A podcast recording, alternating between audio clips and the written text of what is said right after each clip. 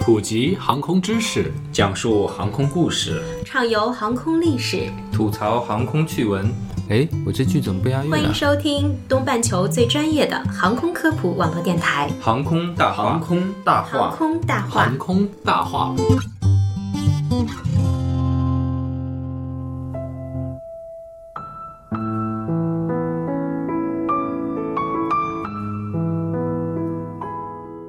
惨的一件事情就是一九九四年，俄罗斯航空的五九三航班从莫斯科飞往香港，当时是引进了空客的三幺零飞机，在飞到平飞的时候，结果这个机长把自己的两个孩子带到驾驶舱里面去，当然这个孩子最后这两个孩子是七弄八弄把飞机弄下去了。对我看过《空中浩劫》，专门对有一期。播了这期节目，对，当时是特别让我震惊的，因为那个他两个孩子很高，一个十二岁，一个十五岁。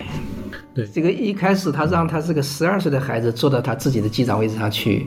摆弄这个飞机，因为三三幺零当时是在空客当时是最先进的一款飞机，全自动化的，所以他怎么弄这个飞机也不会听他的。然后他就换下来了，这个小妹妹十二岁，然后把哥哥换上去，哥哥十五岁，快十六岁了。这个俄罗斯的孩子力量也是比较大的，他就拼命的去搬这个驾驶盘。这个自动化设计上有一个规则，就是空客有规则，如果你拼命的去搬这个驾驶盘呢，虽然是自动化的，但是如果超过三十秒的情况下，他认为飞行员想解除自动驾驶由自己来驾驶，结果超过三十秒以后呢，自动驾驶解除了，飞机就开始倾斜了。那么。机长和副驾驶都没有注意到，为什么？因为驾驶舱里还有一名人，他除了这个机长，除了有自己有两个孩子以外，还有一名飞行员。他本来是不是这个当班飞行员，也是因为认识，所以就坐到里面跟他去吹牛去了。三个人吹牛吹得很开心，加上两个孩子瞎搞八搞，没想到飞机已经倾斜掉了。但最后的整个录音全部还原事件了。那件事件发生的时候，我看到视频里，就是他们被几倍的压力压在座椅上，对，没办法。他机长本来想去挽救这个飞机，但是因为离心力的作用，他没有办法及时的去抓这个驾驶杆。然后他最后把这个孩子拖出来的时候呢，这个孩子又脚又碰到了方向舵，又把飞机又蹬偏了。就是孩子这个脚一碰到这个方向舵以后呢，飞机完全进入危险状态。然后他那个时候虽然把这个孩子拉出来了，但是飞机已经完全无法挽救了。这里边有很多因素，一个如果这个孩子不进入驾驶舱，那么当然这个事情不会发生。第二个，如果那个飞行员在坐在驾驶员后面不跟驾驶员吹牛，不跟副驾驶吹牛，副驾驶也许也发现这个孩子把飞机已经搞搞得偏了。所以这就是反过来说，这位夫人虽然最后目前来讲没有任何安全事件，但是是个很大的安全威胁。她三段都在驾驶舱里边，你可以想象驾驶舱里边是个什么样的情景？她为什么会三段时间都在驾驶舱里边呢？看风景有那么大的吸引力吗？所以说这个应该说完全违反了局方的规定，在飞行过程当中不能允许有闲人在驾驶舱里面。所以说。我们说这个性质是非常危险的一件性质。这个事件本身就反映出来这个航空公司自身的管理水平和这个机长自身对安全的认知重视程度。因为你自己的命也在飞机上，你妻子的命也在飞机，也非常就像我们讲一直引用的这个 AF 四四七法航那个事件，他副驾驶和他的妻子都在飞机上。嗯。现在外界也揣测，这就是他当时做出过激的反应的原因，因为他知道，如果一旦失去了这个飞机的话，他不仅他要没有命了，他妻子也没有命了，他还有三个孩子怎么办？所以说，你可以知道。你有亲人在驾驶舱里边，你的操作水平和操决策思维是完全不一样的。嗯，所以一旦万一像遇上了像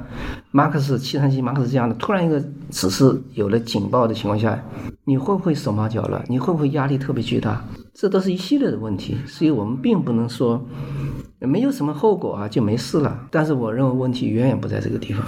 我们已经有个前车之鉴了，造成了飞机上的这个所有的旅客都，包括他自己都都都都送命的这个情况，所以这个问题是非常严重的一件事情。所以我现在反而觉得，除了最危险的十三秒，就是起飞的，对呃和降落的那十三秒以外，还有更很危险的时间，就是人机交换的那个时间。对就是一旦系统失去了它驾驭飞机的功能，转交给飞行员的那个对阶段，对飞行员是否能够第一时间判断对出那个问题的点？如果他不能判断这个问题点，它的风险其实是非常巨大的。这是我们两期节目做下来的一个共同点。对的，没错，就是因为这个自动化程度太高了，就是当自动化因为种种原因，无论是信号的原因还是故障的原因，把这个飞行任务还给飞行员的时候，飞行员基本上是没有办法正确的把这飞机接住。就这个球踢回来的时候，你没法接住。现在业内就在普遍都在争论这种方法，就是我们到底怎么去训练一个飞行员。那么一种比较靠得住的方法就是，这个时候你就不要再管自动化，你就按照你自己的经验去飞吧。就是你不要再管这个自动化到底是因为什么问题脱开了啊，是现在姿态怎么样，就按照你自己的最基本的像沙粒一样，我按我的本能我就落到河里去了，你别管我落在哪儿对不对了。关掉 通话。对呀、全部都关掉，就是我就是按照我自己的最基本的本能，要把飞机降下去，而我的选择就是落到河里最好，什么飞回去哦，你别管了，我反正落下去为原则。那么这个时候就要求飞行员必须时时刻刻全力以赴的准备任何意外事件。你要想家里再有一个人在坐在驾驶舱里，你可以想象这个工作环境是什么样的这种环境。嗯，你就完全把这个驾驶舱的本来的一种严肃的、有序的环境打破了。按照欧美的适航规则，还有一个术语叫“洁净驾驶舱”，就是指驾驶舱里没有任何其他的人和没有任何其他的工作。当飞行到高关键阶段的时候，还要求飞行员之间不能讲任何跟本阶段无关的话。嗯，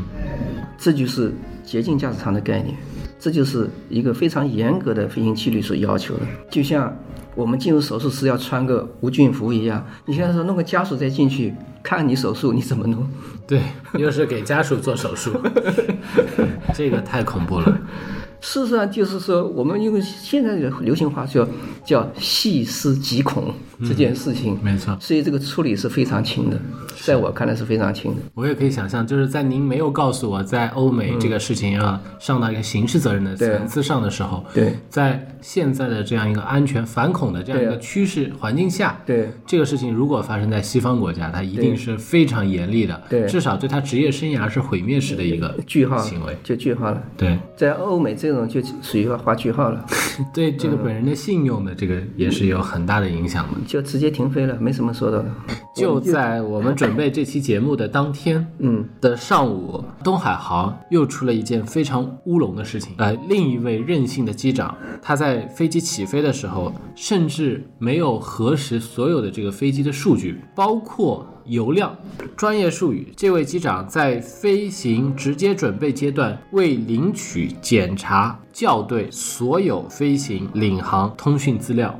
确认飞行资料及用具的齐全，未领取签派放行文件，根据飞机的状况、最新的天气报告，确定飞机的适航状况，并核实起飞油量，未到机组准备室进行直接准备，并组织召开机组准备会，直接进场飞行。也就是这个飞飞行员就像在玩一个模拟器一样的，直接开机就飞了，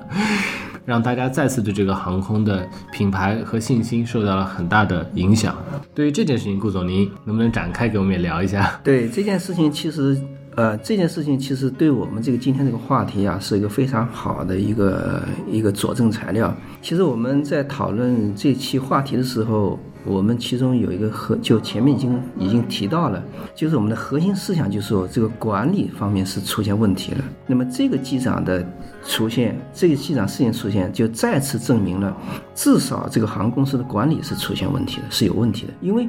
不能一而再、再而三的出现机长完全严重违规的这种这种行为。这位机长的这个违规的行为也是非常危险的，我觉得，因为它完全打破了所有的运行规则。对，因为我们在试航这件事情上，我们曾经聊到，这个飞机在前三段，呃，速度指示、姿态指示都有问题的。这个机长一定要检查前面航班的报告情况、维修记录呃对维修记录、使用情况对，包括故障的处理情况。这就是为什么这个通告里提到的，你对飞机的试航状态进行了检查没有？这就是这句话的意思。飞机我们前面几期节目都做过，飞机是个非常复杂的系统，不可能要求所有的东西都是好的才能飞，这是现实上做不到。那么我们就叫做是带条件的飞行，或者说。有保留故障的飞行，这个你一定要了解。那最简单的，我们前面多次举过的例子，比如说你上面的那个厨房的这个加热炉子不好，烧水壶不好，那就意味着这个旅客的水可能喝不到，这是最最小的故障。对，那么这个也能放飞，这就要机长和乘组都要知道这个情况。那么再大一点的故障，我们现在比如说发动机的反推不好，这也是能放行的。发飞机完全可以靠机轮刹车停住，所以反推不好的话是可以放行的。但如果你前方是预报雷雨天呢，你就不能放行了。这就是那个文件里面讲到的飞机的试航情况，你要检查，你要心中有数，你不能连这个都不知道就上飞机了，对吧？所以像这里的问题就非常严重了，甚至连油量多少都不知道就上飞机了。这就是你可以想见飞行纪律已经松懈到什么程度了。那么，所以我觉得这里面反映的问题，可能就远远不止这两个机长的表现这么一点点事件的问题了。局方应该好好的去检查这件事情。中国民航的安全记录是非常好的，在这么好的飞行记录的情况下，也是每个航班、每个机组的共同努力所维持、所换来的。对于老百姓来说，就是平安的飞行、平安的旅行。我们在东海这个航空的两两位机长表现来看的话，我们就感觉到这个问题的严重性。前面一位机长是滥用权力，机长的权益。本来行业规则是允许机长啊、放一个座，允许一两名旅客啊、搭乘自己的航班，但是要必须手续齐全，环节齐全，你才能走。但是这个机长超越了这个权利，过分的使用了自己的权利。第二名机长是完全放弃了自己的权利，你该检查的不检查，该 该干什么的不干什么，通通不管，对甚至连油都不看就上飞机，完全是两个极端出现在一家航空公司里边。我们现在批评的应该不是这两个机长，而是他的管理层。对，真正要检讨和处罚的，我觉得，对，嗯，就是在前一个警告的后面 马上发生这件事情。对那这个这个航空公司，我觉得，呃，民航局应该也会给予非常高度的重视，对很严重的整改。当然，我们没有看到这这这个事件的处理出来啊。是。顾总，您认为还有哪些方面的启示在最后留给大家？我觉得就是我们在处理一件事情或者我们看待一件事情的情况下，我们还是有很大的思维，就是在于根据这个事件的结果来判断这个事实。认为没什么事，没出什么事啊。既然有了规则，规则不是拿来挑战的。如果你认为规则不合理，你可以提，但是在没有改规则之前，你是必须遵守规则。这是一个现代企业和现代社会所必须所遵守的一个基本道德。觉得就是使得机场那个小孩的小女孩，呃，突破安检跑到飞机上，而且上了飞机，这个事情就处理得很好。嗯，并不是说去把那个安检员去处理一顿，而是想到这是个漏洞，对，把所有的安检柜台全部都改掉，这才是做的正确的方法。这件事情也是一样的，不是说去把机长去罚他一千块钱，你这个规则里面为什么会有这样的漏洞？把这个漏洞补上，没错。这才是关键的地方。这也是大家最希望能够听到的一个最好的处理的结果。对好，那我们这期节目就到这里结束了，感谢大家的收听啊，也感谢顾总给我们分享那么多宝贵的经验。那我们下期再见。好的。